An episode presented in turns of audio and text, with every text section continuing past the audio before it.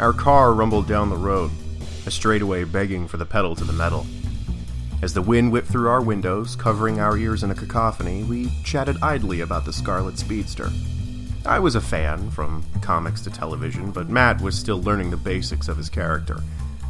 I gave him some flashbacks and funny anecdotes as we powered along the highway, unaware of the red blur creeping up behind us. Getting a bit too close to the triple digits, I eased off the gas and our car slowed naturally, while he appeared beside us and waved smugly. Matt rolled down his window, slowly, and we stared in awe as the jogging man jovially asked us if we wanted to race. Hi, I'm John, And I'm Matthew. and we are the DC Detectives. It is our job to go back through the annals of DC Comics history and chronicle the evolution of all your favorite heroes from start To every reversible finish.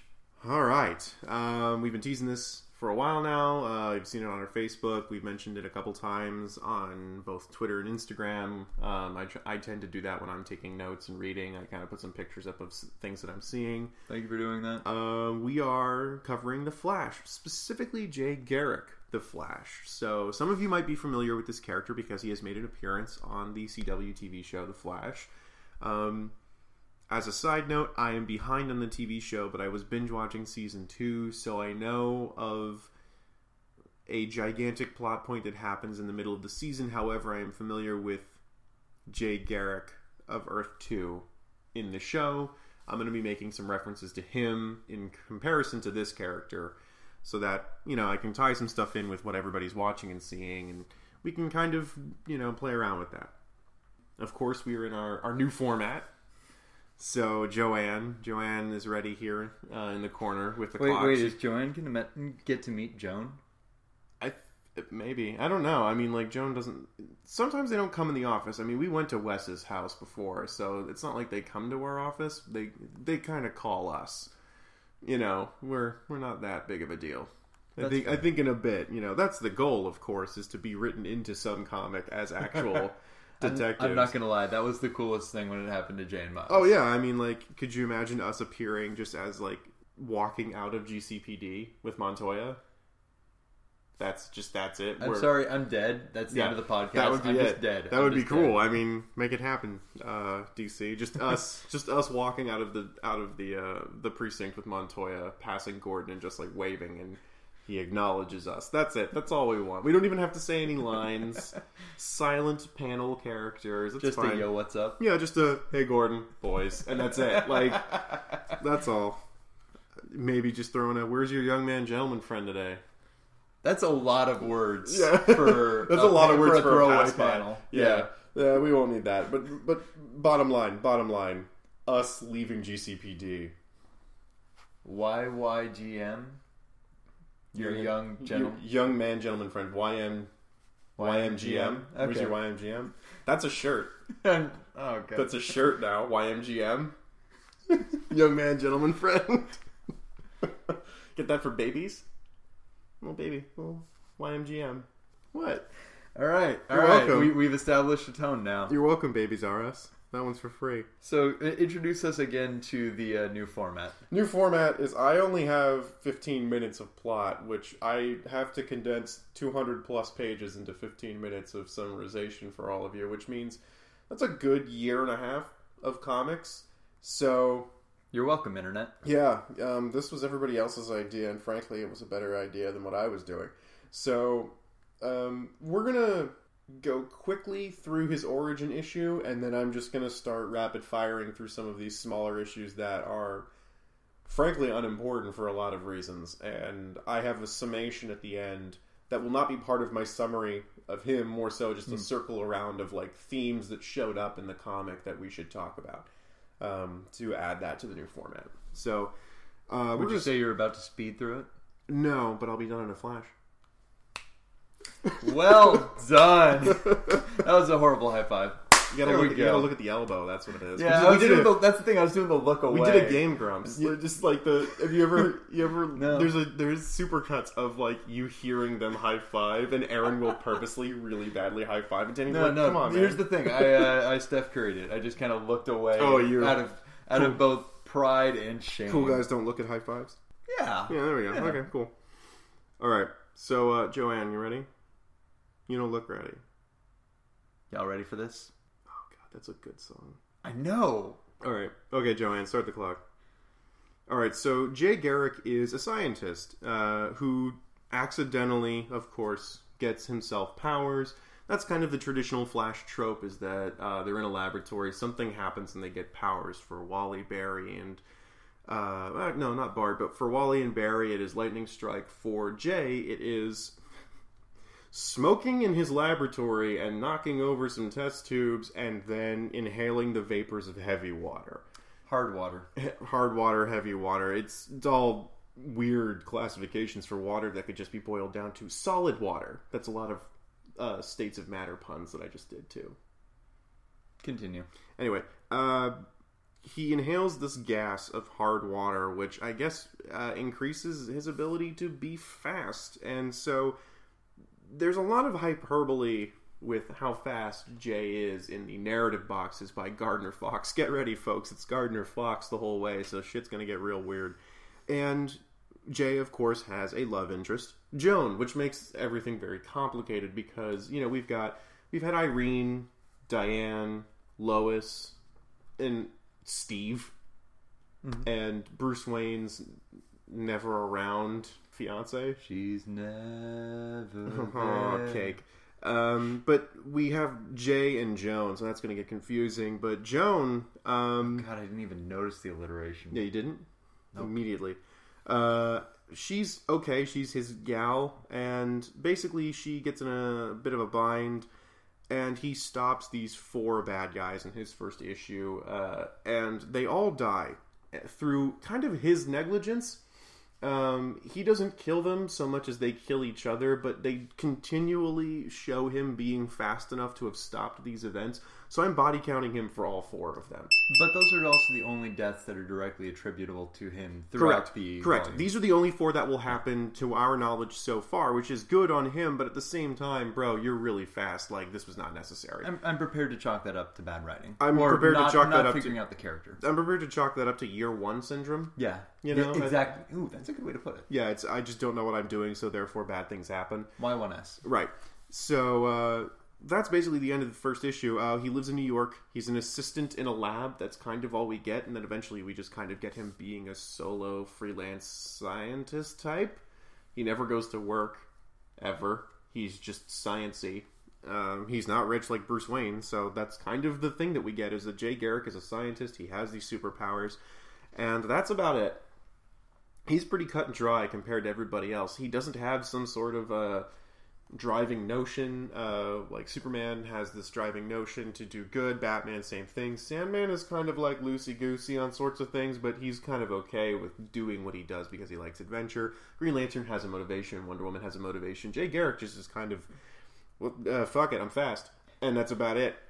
So we these are all also in a title called Flash Comics, which is branded for him, but has other stories in it, uh, like Johnny Thunder and Hawkman. So it's kind of instead of like All Star or All American or Detective in Action, it's Flash Comics, which all have these other JSA members in it.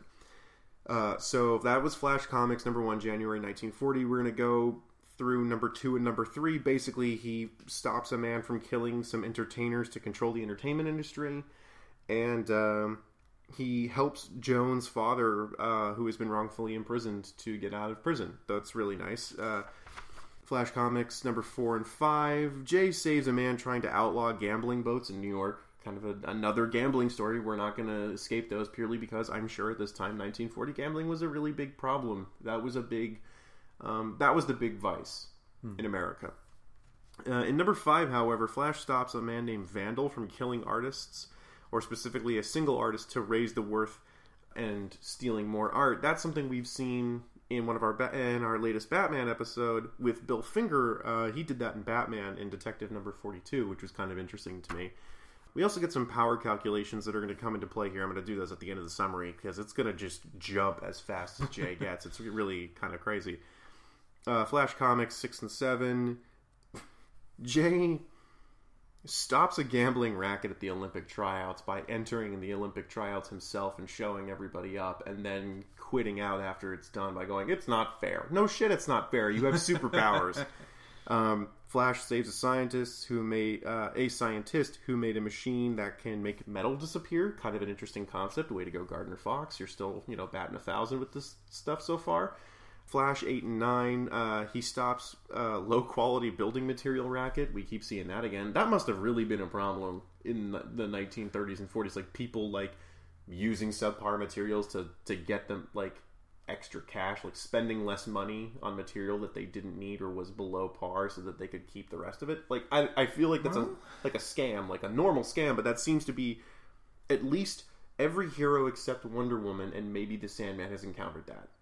True. I'm now I'm curious I, think, I don't think Batman has. it- So I think that Super- seems like the kind of thing. It makes sense for the time because it's a problem of prosperity. With increased construction going on, you would have that opportunity of uh, robber barons. But I don't know. I I'll take I'll take that back and say three characters: Superman, Green Lantern, and the Flash have encountered this. Batman, Sandman, Yeah. and Wonder Woman have not. So that's you know three of six though is still kind of a trend to keep an eye on. and uh, like knockoff quality stuff in general, like loss of milk uh, Right. or subpar milk. I Right, think was a depriving people of good things. Yes. Uh, Flash number nine. He stops a giant lizard in Canada. I wish I was. no, making- that is one hundred percent the case. that's exactly that's Actually, no. He stops several. He st- well, he stops one, and then he stops a group of them and encounters Mm-hmm. an incredibly racist stereotype of a Native American. Um, Flash number ten, uh, he stops gangsters from controlling a city official, uh, and we get Flash number Flash Comics number eleven, a kidnapping ring. That's pretty cut and dry. Flash Comics number twelve, he stops uh, a war between Kurtavia and Neural. Add those to the list of uh, our DC Imaginary Atlas. That two more fake countries. He fights an entire war by himself, doesn't hurt a single person, just humiliates people. We're going to talk about that because that is there's a lot right there. That's a Superman uh, issue that just is very strange. Um, Flash Comics number thirteen. He hunts down cowboys who who shot his friend who was working at a silver mine. Like legit cowboys that did not exist in the 1940s anymore because we had thoroughly settled every part of the United States. There was no need for men in chaps and spurs. It's specifically the trappings of the Old West, including an Old West town. It's like there are there are still cowboys. There were my mining understanding, towns. but it's not this look. No, there Yeah. were sheriffs. this and- is somebody writing a spaghetti western, Yeah. and saying it's I happening wanted today. I wanted the Flash to fight cowboys. Yes. that was Yeah. pretty much it. Thank you, Gardner Fox. Flash number fourteen. By the way, uh, Flash number thirteen, which was the Cowboys. Happy New Year. That was January nineteen forty one. Um, Flash number fourteen, February nineteen forty one. Uh, he stops a building gangster from ruining his rival, who was running for mayor. Uh, Flash number fifteen. Another circus. We need circus music because every time that happens, I need a, I need circus music in the background. Are you just going to get it progressively more I distorted over can't. time? I can't anymore with circuses. He he makes two crooks go straight after they try kidnapping the owner's daughter, and by going straight, I mean he turns them into working clowns for the circus. I wish I was making this up. See, I'm, I'm actually going to argue with this with you on this one because I actually really liked this. This was the weirdest one. and I liked it. It oh. Uh, and I'm going to get into why, but it all comes back to the cartooniness. Also, there's an incredibly meta reference to comics in this by saying that there was a child who sees the Flash at the circus saying, Oh, "I've yeah. read you in com," and I'm like, "You can't just reference yourself like that, Gardner. No, you you don't have the chops to do that right now. DC is not a big enough deal that you can do self-referential comic nods and advertise within yourself. At least reference a different character. Don't be a dick and just be like, "Oh, look at me! I'm I'm so cool that kids are reading comics about me." It's not even Superman didn't even have that. He had like advertisement, but he never had his own comic in his comic. I think he was going to get it. It, I don't know, but it's it was incredibly self-aggrandizing. Uh, Flash Comics number sixteen, April nineteen forty-one. He goes to Mexico. Joan is kidnapped, and uh, be, uh, because she knows the Flash, this is the first time one of the uh, girlfriends or significant others, aside from Steve Trevor, has been specifically targeted because they hang around the main character. Really? Uh, the only one that came close maybe was Diane because she was always seen with the Sandman, but Diane had her own backstory as being a criminal. And that was pretty much Yeah, I can't think of a point where she was targeted because of her association. Yeah. with It's so uh, yeah. I I mean, Julie. right. Julie's never you know targeted. Uh, by the way, Julie, that's Bruce Wayne's fiance. For those of you who don't remember, It, like because I didn't. took me a minute. It Right. took me a minute. Flash Comics number seventeen. He makes a crooked baseball owner turn his life around by like some weird shenanigans of baseball. Again, Flash shows up a bunch of people on a on a baseball team by basically winning an entire game by himself. That's that's it. That's the uh, that's the 17 issues we have in this episode for all of you. They're pretty they're Gardner Fox issues. And I mean, we're going to I'm going to say that kindly. There's not a lot of proton hammers or whatever like that that gigantic proton anvil he had for the Sandman that was ridiculous.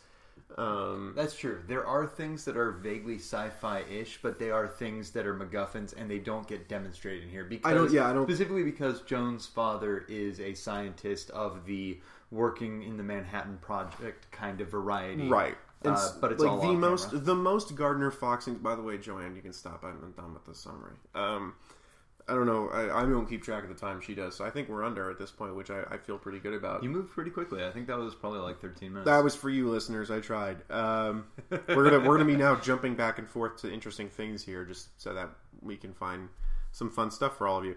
Uh, the most Gardner Fox things that happen in these in this series is the the machine that makes cars disappear, and the giant lizards. there that's- are those little tiny bits, and it's Giant lizards are not little and tiny bits. Those are those are big gaping. This is a gigantic for monster. comic books. That Superman never fought a monster that large. Superman fought man-sized dinosaurs. oh God, you're right. Super the the biggest thing Superman ever fought was In in a lost uh, Atlantean city. I'm talking monsters. No one's fought a monster Okay. yet. The closest thing has been no. The closest thing has been Green Lantern and that Kraken, and that Kraken is human sized. That is just a big octopus. It is not like Kraken size. Okay, if we're purely talking about uh, villains and monsters, yeah. I guess. No one has fought a monster. We've we've seen armies. We've seen mechanized creations that are much more advanced than the Yeah, current that's right. state of affairs, but we have never seen a straight up freak of science.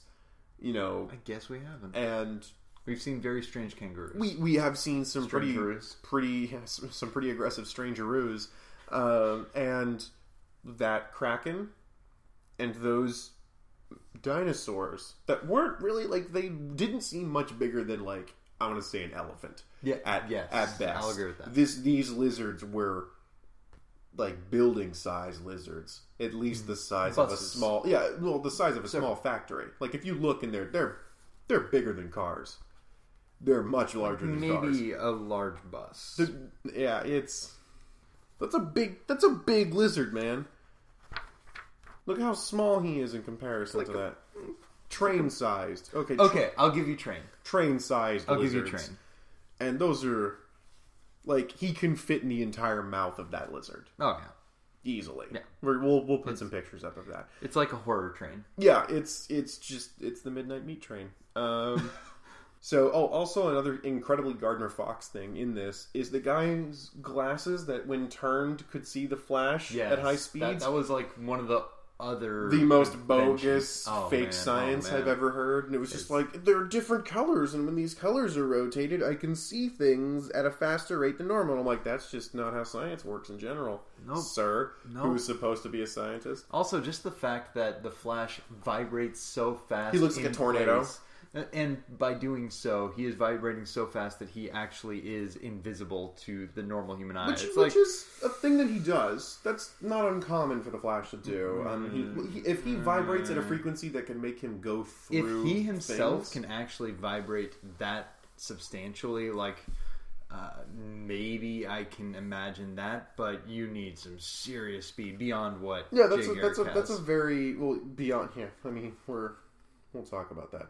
Um, no, no, yeah. so Like the that's breaking. also, physics. for example, the three artists that are in charge of the Flash at this time are Harry Lampert, E. E. Hibbard, and Hal Sharp. And they're all pretty good. I mean, I actually really liked the art in these. They're not like bad. Um, Oh, there's one specific thing that I want to call out about Lampert's art. So he draws very detailed faces, extra lines, specifically the. Uh, he draws eyelids more distinctly, uh, so that there's an extra line in there. Okay. Uh, he also draws uh, a few more. Uh, Mouth creases. yeah, yeah, and as a result, everyone just looks absolutely stoned all the time. And he's only doing it for like two issues, but every single shot. Do we have a cocaine dandy? uh, we don't have a cocaine dandy. Cocaine quite. dandy we have one. We have one appearance of Screaming Child, Oh yeah, yeah, we do. but yeah, like That's a everybody has like going from the lower uh, eyelid up through above the eyebrow. You've got like th- uh, you've got four different lines, just top to bottom, pretty- plus forehead. That's a little bit excessive. Oh, very much so. Especially with that, with the way the shots are framed, where it's always at that like mid distance instead Right. of like close up shots. So, some stuff that we're going to go into here purely because Gardner Fox isn't incredibly consistent when he talks about Jay's powers. For example, like when he starts introducing his power set, he talks like faster than light and faster than this and blah Yeah. blah blah blah blah. And I'm like, all right, okay, like that's not something the Flash hasn't done. I'm willing to believe that. And then they start actually throwing numbers at you, and being me and not having things to do on a Saturday, I um I started calculating these and okay, everyone, we all know that math and I don't hang out as much as we used to since high school and college. Um just I don't understand a lot of math's letter situation. Me and calculus didn't get along and therefore me and the math family stopped hanging out. Um but I can do algebra pretty thoroughly because remember kids, algebra is important when you become an adult because if we didn't know algebra, taxes and budgeting would be a problem. Oh yeah. And that's something they don't stress when you're in school. And so I did some pretty minor calculations here, and um, he does a two hour trip in three minutes at one point. This is Flash Comics number four, April 1940. I'm gonna I give the average of 60 miles per hour because we keep hearing that number thrown out by people who are in cars that he keeps running past. It's a common theme. 60 miles, he's going faster than 60 miles an hour. Nobody can run that fast. So I said, okay, it's a two hour trip, and if you run 60 miles an hour, it's 120 miles. Um, but he does in three minutes. That's like 2,400 miles an hour. That's really fast. That is baseline faster than the invisible jet by 400 miles an hour. So Jay can haul some serious ass. Flash Comics number 5, May 1940. Um, Flash mentions to the man who is the artist, he mentioned uh, who's getting attacked, that his uh, reaction times, his nervous reaction system, is 20 times faster that of a normal man. I got these averages from Dr. Internet. Thank you, Dr. Internet. Normal human reaction times, reaction to visual stimuli, about 25 uh, like a quarter of a second. Uh, for audio stimuli, 0.17 uh, for audio and 0.15 Seventeen hundreds. 17 hundredths. That was the term I was looking for. Uh, 17 hundredths of a second and 15 hundredths of a second for visual or physical stimuli. So those are normal human reaction times. For the Flash, 20 times that. He can do it in 125 thousandths of a second. It's a small ass number. It's 0.0125. Um, and then, like, God, he can react. That's visual. Audio is 0.0085. And for physical, it's 0.0075. That's incredibly fast. Um, these numbers and I, which don't hang out very much, indicate that the Flash moves just baseline as a human being. His body's reaction times are incredibly overclocked. I could have just said 20 times, but I wanted to give you numbers because I'm sure someone out there is going to be like, wow, that's impressive.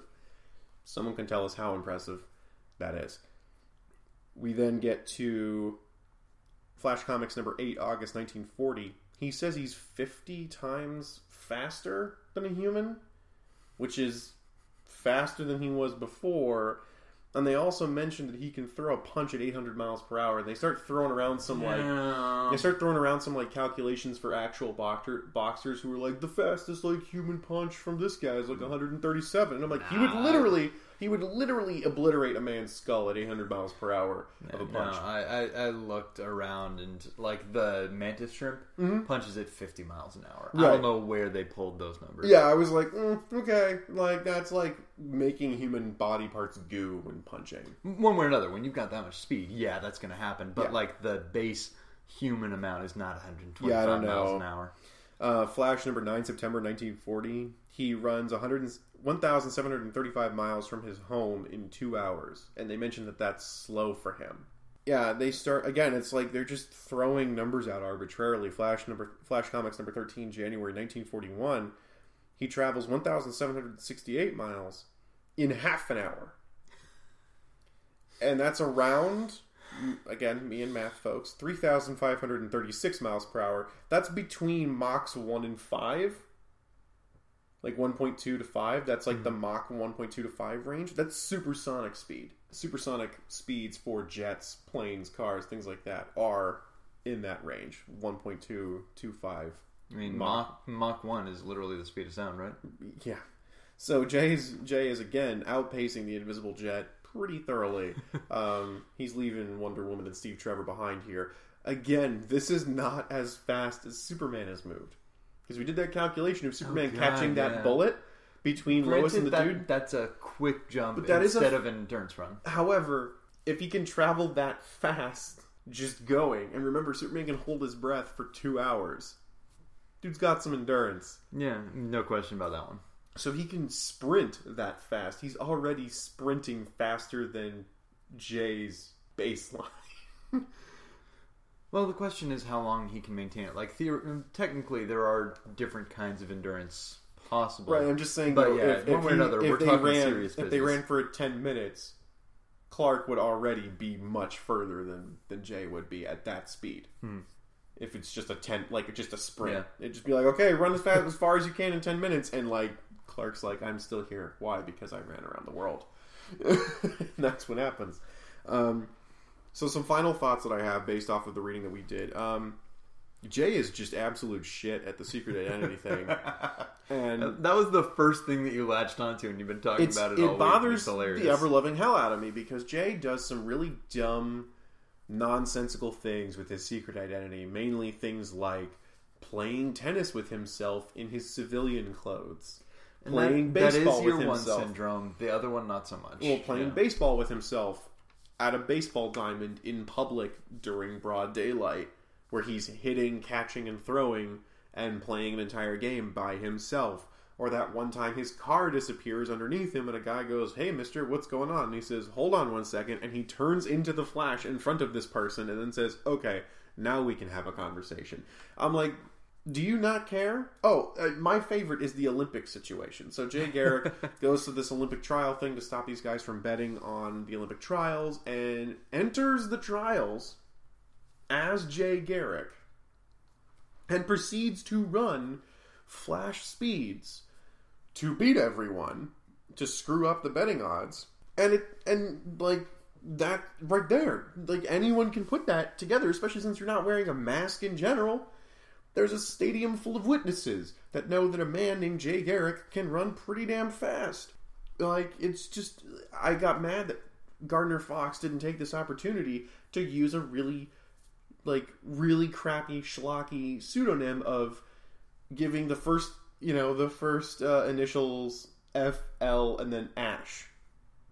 Like Franklin Lloyd Ash. And I would have been like, that would have been That would I would have laughed. I would've laughed. amazing and i would have i would have forgiven the whole thing if he was just like and like just Wink and a nod. yeah and all all jay does is wink and nod at you because he's so smarmy mm-hmm. about being the flash. It's painful. Joan is not really a good person in general. She's not mean. She's not like kind of cutthroat like lois is. Mm. But the two things i latched onto where the first time he meets her as I'm Jay Garrick now with superpowers. He sees her outside of his hospital, runs out to her with the with the flash speed. She's like, "Oh my god, Jay, you're so fast." He's like, "Yeah, um, you want to go on a date?" Mind you, the time she rejected him was because he was a bench warmer for the football team in their college, and she's like, "Mm, "I don't want to. You're a bench warmer." So the vibe I got from that initial interaction was you you are doing football stuff, but you're not doing it great. And if you focused on your studies, you could actually make something of yourself. I, I got. I, the well, she mentioned another dude. yeah, She was like, "This guy's better than you," and I was like, I got the impression that Joan wanted Like- to hitch her wagon to a winning horse, and I was like, "All right, I mean that's a college thing that people do," but the second he shows up with superpowers, she's like, "Tell you what, I'll go on a date with you if you help our team win," and I'm like, Yeah. "Okay, year one syndrome. no, and not no, because then the baseball thing happens at the same time. She does the exact same thing." Hmm. She says, "You know what? You could be really cool on the baseball team." She, every time he does a thing that is completely unfair to normal people, she's like, True. "Why did you stop?" And he's like, "Because it's not fair." Like she doesn't Well- care about that. I kind of read that more as like a generally when she says why did you stop like the vibe I got was that was more my read was that that was her just serving as the exposition bounce. Of course, it was an exposition bounce, but, the, But- the way it comes across from her previous interactions, like Hmm. like using his speed to have their college win, and as a reward, she would date him. I got the impression that Joan cares more about his powers than she does Jay, because remember, she also refers to him specifically as Flash. Hmm. And doesn't call him Jay for the majority of this entire volume until he tells her to call him Jay because he doesn't want some of these people that he's around to know he's the Flash. She is in love with him and the idea of the Flash. She's not really into Jay. I don't get that impression. Because when he leaves to do the stuff at the hmm. circus, hmm. She's like, You left me here. And then she does that whole thing where she tries to make him jealous with the baseball owner for no reason. So I almost read that as a settled couple kind of playing with each other, but But but I don't put in great read on contra- put in contrast, Alan and, and Irene, Hmm. a settled couple who argue and play around with each other and give each other crap occasionally, versus a woman whose continual so here's interactions here's is- the thing: like we didn't we didn't read those the same way. Right. I just I went from like every time you talk to this guy, you're trying to get him to use his powers to do a thing, and that's of course bad writing and using Joan as a plot device. But that's not cool. She's just like, why don't you do this? It'd be really cool if you do that. Hey, Flash. It's like he's a person. Call him call him Jay. You've known him for like for a while at least. Like you you almost were dating him. You hung out with him. It's not like you met the Flash and then found out he was Jay and you just call him Flash. Like even Dian refers to Wesley as Wes, even though she met him primarily as the Sandman first. All the significant others refer to their person they're attached to by the person's real first name. Joan is the only one who refers to Jay as Flash. There's some truth to that. And that's weird to me. I'm not comfortable with that woman. Specifically because Joan and Jay are a model for Barry, Iris, Wally, and Linda as the power couple When- of the Flash dynasty of the two people who've stayed together the longest. I don't have a great sense of Jay in the modern It's just- interpretation. I don't think this Him, is the but- same. no, no, it's not. But it's just weird that like It's the evolution- seeing A to Z. Right. So I just I am not a fan of Joan. Hmm. Fair. Specifically with my connection to the Flash universe as a whole, not a fan of her uh, in this uh, iteration. Um, the power creep is super real for Jay. um, it's just issue Although after. they do take away him throwing uh, darts. He does, he, yeah, and then he does these metallic bolts of lightning that he just has fashioned that, like, they're basically batarangs, Yeah. um, but are incredibly dangerous because he's throwing them at flash speeds. if you think about it, Yep. Um, Most likely. this is a direct relation to, for those of you who have watched the Flash CW TV show, him teaching Barry how to throw lightning. It's a little nod to that. Um, also, you've got heavy water, hard water uh, from the TV show to the comparison of the comics. Um, just why does he undress everyone? So are we about to I embark think, into that? yeah, um, yeah, I just um, we'll we'll get into that in a second. Then, if that's a big thing for you, um, I just he's very much like Superman. I get the So impression that's where I'm going to go on this. I just got the impression that him and Superman would just be like best buds of the JSA, where they're just like, yeah, let's do things because we think we know what's right, and no one can literally stop us because they can't. And I just got the impression that Jay and, and Clark would be the uh, the two big bullies of the JSA. So I'm actually going to strongly disagree. Okay. Because for me, the phrase that we always used with Superman was humiliation. But I think there was more to it than humiliation. I think it was I don't I can't come up with a word that blends these two things, but humiliation and malice. You don't think I Jay view humiliates Jay. I view Jay. I view, I do agree that Jay humiliates. I think Jay is fundamentally a trickster god. He is a coyote character. I think that Jay is being this cartoony, over the top uh, guy who beats the bad guys and ah, I gotcha. You're done this time. Uh, whereas Superman is fuck you, you lose. Let me explain to you in these concrete terms how little you mean. And that's and that's interesting because in the comics, Jay tends to undress his villains at super speed and proceed to mock them for being in their underwear, which he has now put them in, Hmm. and then he wins. It's a got your nose. Yeah, um, except for the times that he physically torments those two criminals at the circus by spinning them around and throwing them in the air, which was incredibly Superman. Which is well, the action was the delivery was trickster in my mind. It But was that does, so so. It- still funny, still bullying though. oh absolutely, And that's the thing, But it's I just would because it's I would it's the it's the class clown who's actually funny versus the shithead. I don't I don't know if what he does is funny. I think what he does is legitimately a I a think man it- pulling the no, wings no, off here's of the thing. flies. It's different contexts. It's uh, okay. I'm going to segue a little bit because, or tangent a little bit because this is something that I think is fascinating, and I think you also have a stake in it. Uh, the rules of what what is ethical superheroing is vastly different in a world that follows superhero trope conventions where the good guys do win, where it is possible to save the day at the last possible minute, where you can risk it all for the actual good outcome instead of saying, okay, we have to cut our losses and actually take the best reasonable outcome versus a world that obeys the dramatic rules of actual real life where it's no sometimes the best thing is cut your losses kill the guy uh, say i can't save those civilians. It is actually ethically better for me not to die saving 10 regular civilians because i can save 100 tomorrow. So in this case i think the rules that the the world and the story logic that Jay exists in are more cartoony, more trickster, more everybody everybody lived happily ever after. Uh, and uh, you notice that trend comes through because especially those clowns and a couple of the other villains are redeemed at the end of the story, or if nothing else, redeemed may not be the right word, but uh, turned to the side of good. They do- okay, they do a They face turn a new leaf. I mean, they do a face turn, Mm-hmm. and let's. I will put it to you this way then.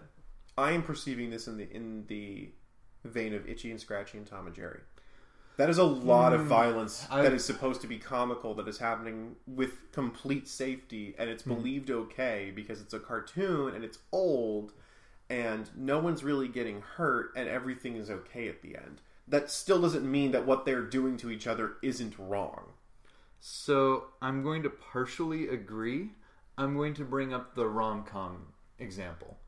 Okay? Uh, what is it? Uh, Say anything is the showing up with the boombox. yeah, that doesn't mean that's okay. It doesn't. However, within the context of that story, it's okay to say, "I acknowledge this. Let me turn off that part of my brain a little bit, and this is adorably And, romantic." and again, And I think that there, Well, that's that's where you and I have our divide. I can't do that there we go. because Yep. that's that's the thing is where too many bumps in the road, too many hitches on my roller coaster. I start realizing that this is a thing made out of steel and wood, and it's not actually what it is. Um, you and I have this conversation every time Yep. we talk about movies that you like and I don't like, or things that I like that you're just like meh about, and it's it's not.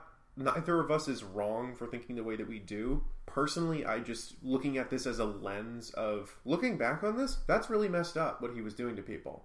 He was tormenting people who literally were frightened because this man was doing things that they'd never seen before, and he was also invisible ninety percent of the time to these people.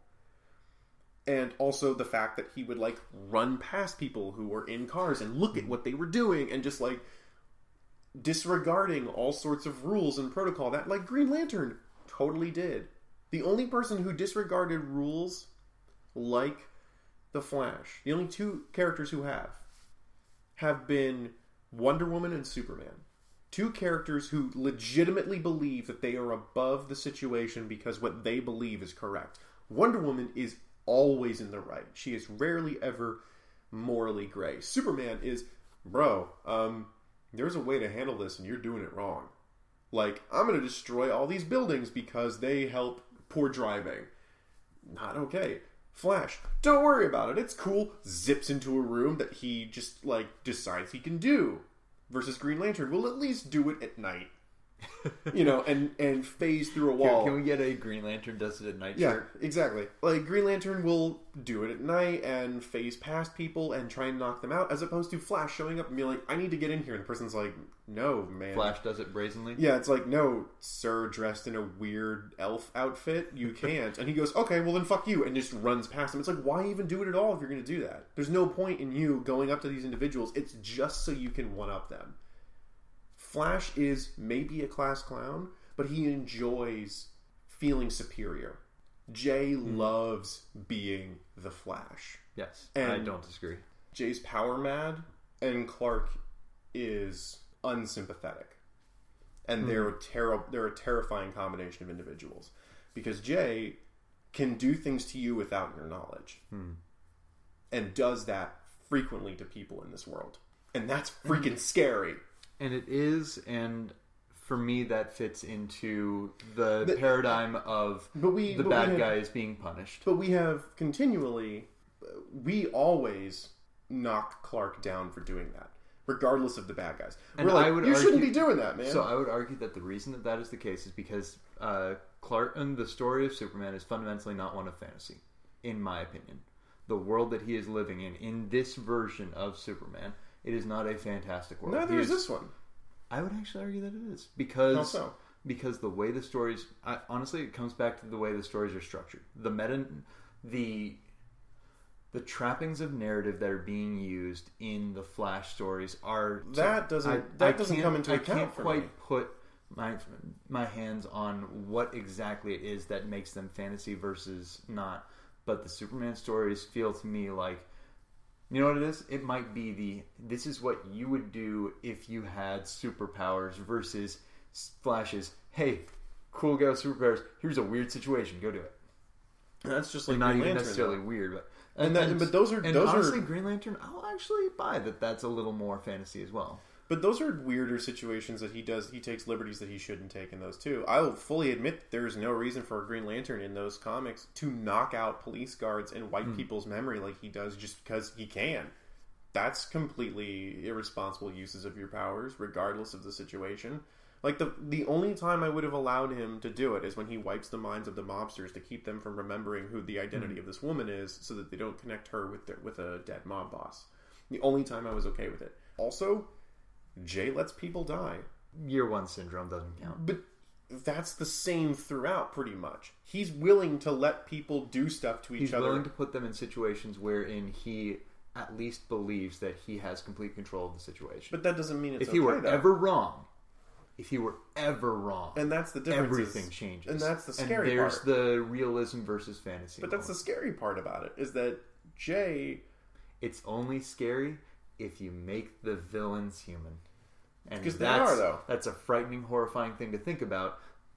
But that's where I come back to. This is not a story about humans on the other side. It's about uh, it's about characters. So the one that actually really frightens me is the war story. That one's out of character. That one is com- well, no, that's completely in character for him. It- It is an, it's completely, it's a completely the, in the character. story. His story's out of place, but it's completely in character for him. The actions are in character. For me, the tone and feel of the story is out. So what what Jay ends up doing is he's called to fight for this country to help win the war, and instead of fighting and hurting people like Superman would have done, he disarms the entire opposing army in a single day. And not only disarms them, he gives all the munitions and arms to the opposing army. And he does it in such a way that even in a certain situation, the other army doesn't realize that's what's happening, and they almost kill defenseless people because he's not communicating with anybody what he's doing. He's just doing it. He gives the other army all the other army's guns, takes all their shells, puts them in a different location, and then he disarms and makes these submarines completely unusable so that they all have to surface. And then there's an entire air force about to bomb these, and only then does he realize, oh, maybe I should stop these guys from killing all these defenseless people who have no way of defending themselves and don't know what's going on, and tells them to stop. That's the kind of person that Jay is. Jay thinks about the consequences after, and then and then pretends like it was part of his plan. That's a dangerous individual. And I'll agree For a a, realistic world. For a in a realistic world. And I don't, I'll- I don't, but that's the thing is that in these other situations, despite them not being realistic, we always put, we, we knock them down a peg for doing things. Batman, we say bad, boo on you for killing those people that you didn't have to kill. Uh, Sandman occasionally does some stuff that's like, you could have done other things besides do that, but you chose to do that. And I'll agree generally, but I actually do think that this is it more of an exception than we usually see because it's so tongue in cheek in the way it's written. But why does it have to be an the- exception? I don't think it's So- an exception. I think it's just I think it's just a different flavor of the same thing. There doesn't there doesn't need this doesn't need to be an exception.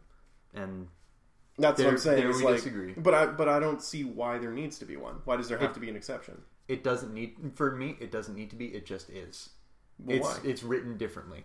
The rules of for me they're the, all written for me differently. the rules I mean, for me are. the rules of storytelling are different in different kinds of stories. The the things that are acceptable behavior are different based in different kinds of stories. I go back to ethics in superheroing versus spy. Those are two different stories. so I wouldn't. I would agree that superhero comics or spy comics or even fantasy comics have different moral systems, but these are all in the same world. no. They're all in New That- York City. the- They're all in the same time frame, and they all have recognizable landmarks and recognizable real situations apart from the, The night is not the same world as the day. The spot that's in shadow is not in the same spot. Uh, is not the same world as when you're walking under a streetlight. And I would Those I- are different That's the difference. Is I would say if they were all in different cities, fake cities, then yeah, they're all in a real city with real problems that real people were facing. A lot of these are real situations: gambling, not enough food, people, uh, rackets, And the approach to them is very different. And that doesn't mean that it's different, though. Just because someone me, it does. no, and, and to me, And I'm just me, like it does. that's just a different person tackling a situation differently. That's just people think differently. Because to Jay, this is how you do this, and to Clark, this is how you do this. Just because it's the same situation and they have different ways of doing it doesn't mean that there are different merits. Like it's like, yeah, okay, Jay doesn't hurt anybody, quote unquote. He doesn't beat people up, but Jay is tormenting them in a different fashion. He's tormenting them psychologically and morally and emotionally. Versus Clark is outright terrifying them to their core as a human being and making them fear for their mortal lives. Jay is being a bully because he can, and no one can stop him. Even then, he does he doesn't ever encounter a villain who can ever do anything to him. And it's just this is how Jay handles a problem. That doesn't mean that it's a different world. It's just same problem, different world. Wonder Woman would have handled all these situations differently. Green Oh, Lantern yeah. as well. Um, Ah. Sandman, Batman, they all would have handled the same situations differently. But that doesn't mean that the rules don't apply in this world. So we're, it's a brand. we're we're circling around right now. So I, I propose that we table that and move on. Mm-hmm. But because we fundamentally have a disagreement about what fundamentally is this a fantasy story or not, and does that mean anything? Yeah, and that is two immensely different ways of approaching storytelling. Well, I just I fascinating I get that to the we have part. that disagreement. Well, yeah, no, I mean, and I'm not saying that you're. I'm not you know ragging That's on how you believe Yeah, about no, it or we- anything like It's that. It's fascinating that we have a shared, so, so much shared experience of what we process, what kind of culture we take in, and have very different ways of appro- of thinking about stories.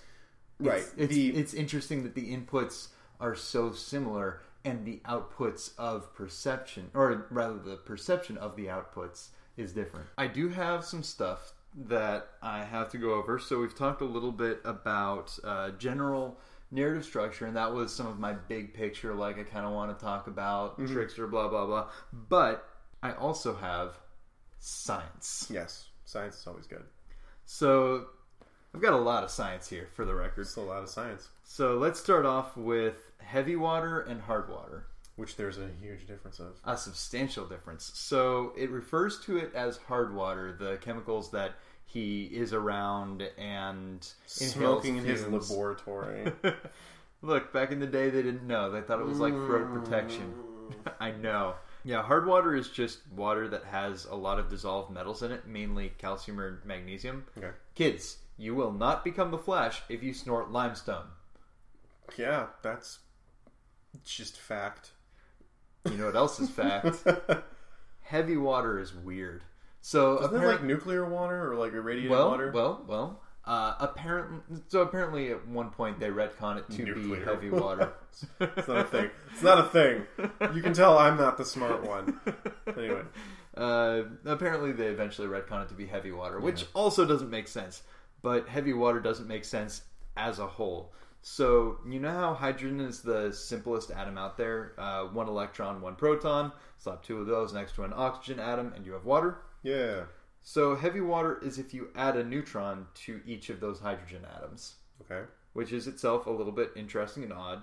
Uh, but then you get a. Uh, it essentially is water, just with slightly different chemical properties. Like it has a different boiling and freezing point. It's a little bit higher for each. Like it freezes at three and a half degrees centigrade, which is weird. Uh, because of the chemical properties that it has, it is usable in, or it is used in some specific uh, forms of nuclear reactors, uh, specifically early model uh, nuclear reactors. They used a lot of that. Modern versions tend to have different things, but uh, specifically, it's I believe it's like a shielding unit more or less rather than a cooling, but by having that in a certain spot, you can actually make it so that the only certain uh, certain ura- uh, uranium isotopes re- uh, get reacted with rather than others. Uh, so you wind up processing better. Is my loose understanding? is there a purpose for heavy water? Like, is it used in anything? Yeah. Okay. Uh, it is used in a variety of things. There's some general chemistry stuff, and it is used in nuclear processing of uh, enriched uranium. I So, think is probably so the right term. Jay is essentially taking a sauna of enriched uranium water. No, well, here's the thing that that it's unless it has already been exposed to something else, it's just heavy water. You would need to get about fifty percent of the human body's water to be replaced Could by you drink heavy it? water. Yeah, yeah. This is- and in this is- fact, at one point, someone got disgruntled working at a power plant and took a scoop of like uh, of water from a uranium enrichment spot, dumped it into people's like uh, like the water in the canteen, and people got sick not from the water, but from the fact it was exposed to uranium. Yeah, it was uh, not a great day. Uh, people That's a passed a little bit of blood. that's a Homer Simpson situation. Yeah, it Uh, wasn't the worst for them though. I'm I'm just liking the idea that Jay Garrick is effectively studying bullshit. Yes, Like he's actually not. six hundred dollar per kilogram bullshit. He's not. Yeah, like he's just. Uh, is he the dude in the science lab that they're like, yeah, Jay, you get the the heavy water experiment. Go for it. Well, This is his doctoral paper. He's been here for years. Just give him the heavy water It's stuff. specifically the vapor bit that's weird because it is relatively new tech, uh, the electrolysis that can produce heavy water, Right. uh, which is one of the reasons, uh, or specifically uh, getting to situations where it's easy to mass produce it, which is why Norway was so important because it had the infrastructure to really cheaply make the electricity, which is used to manufacture heavy water. Which was used in nuclear processing, Okay. which was one of the reasons that the Nazi occupation of Norway could have gone really south. okay. Uh, but yeah, but here's the real takeaway. So one of the weird chemical properties uh, is the way it plays out. Jesus Christ, ice made from deuterium oxide sinks. hmm. It is way creepier than you'd think to see something that looks like ice put in a glass and fall. It's weird. It's really weird. No bueno. I don't like that. Nope. No, let's not do that. I don't want to do that. Next science thing. Uh, the atomic bombarder Oh God! So Joan's dad is working on an atomic bombarder, which is just, to my knowledge, just science gobbledygook. But apparently, it's a thing.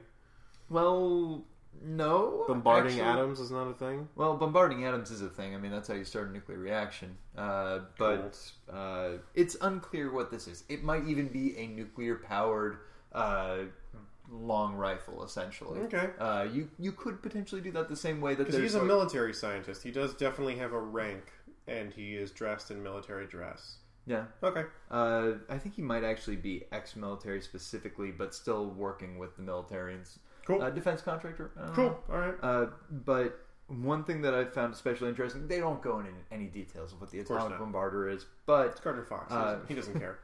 yeah. Uh, they say they'll be able to sell the plans for a million dollars per country. The Manhattan Project was two billion dollars in total. Now, I want to segue for a minute. That makes me legitimately angry because we talk about the Manhattan Project as this benchmark for putting your entire energy behind something, but it was cheap as hell. Uh, it was uh, twenty six billion dollars in modern money.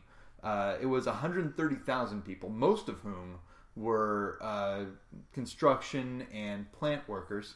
Uh, it was a tenth of a percent of the U.S. GDP uh, for like two years, essentially, is would have paid off the entire Manhattan Project.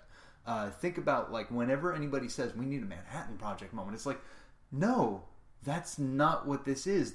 is unless the point is that it would be so cheap for us to do these anti-global warming, anti-meteor coming towards Earth uh, kind of initiatives, and oh, we of just course have that to is. do You just need to hire Bruce Willis and Aerosmith. And that's cheap. You know, Bruce Willis doesn't have a lot of money anymore. He doesn't. All he needs to know how to, how to do is drill, baby. Which which would be harder, hiring Aerosmith or hiring Bruce Willis? Bruce Willis, I imagine. Eh, I hear he's tough to work with.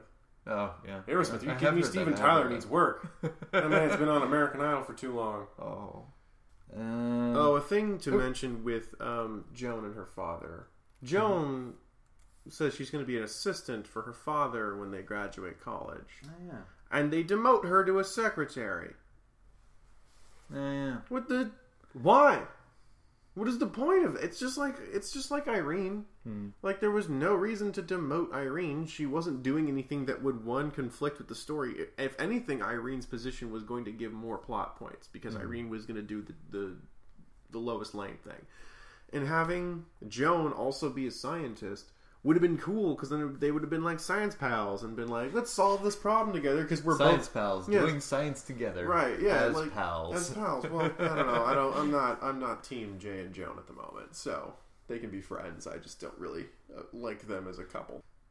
Anyway, I have two more bits. go ahead. Uh, one of which is not actually science.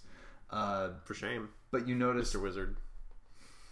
you noticed in there that it- there was a bit where they mentioned Duluth and uh, a Kansas tornado or a Kansas twister going through a Minnesota corridor.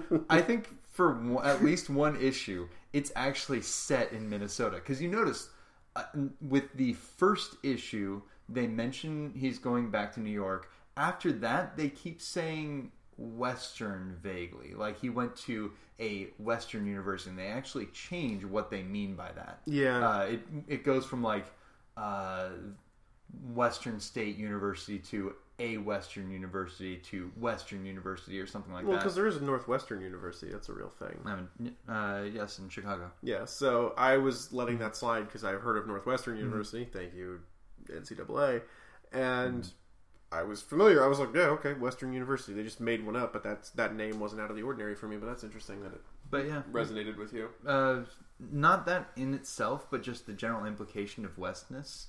And I wonder if that's where Gardner Fox is from, or if he has family from that, or experiences from there that could have colored. You know, like oh yeah, tornadoes and things. It's like if he has personal experience with it, then like I don't see a reason why he can't make references to it. but specifically the call out a Kansas Twister in the Mississippi corridor. Like to Mm. me, that says for at least that one issue, it was set in Mississippi. Like, yeah, entirely possible. Yeah. which is entertaining.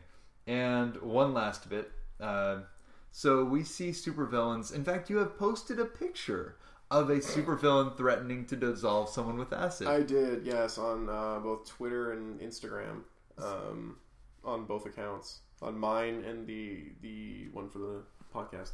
So I'm told by Dr. Internet if you're just trying to dissolve everything of a body except for teeth and bones, you're probably better off with a base. Uh, but if you want to get rid of the bones and the teeth as well, you should probably go with an acid. Mm-hmm. I could see that. I could see it being situational for the for the material. Mm-hmm. Um, next episode is going to be a little bit of a different one. We're going to take a bit of a break. Um, we are getting the material for our next character, which is going to be Hawkman, who is going to be I'm excited to read about because my experience with Carter Hall is very limited, and this is going to be an interesting experience because he has some sick ass covers in this volume on Flash does. Comics. He looks like a bundle of fun and no shirt. Um, I'm excited for that, but in between, Matt and I got to talking about possibly pitching y'all some Golden Age stories that we have come up with just based off of the experience we're getting from these comics. Um, and the first one is going to be a pitch that I'm coming up with.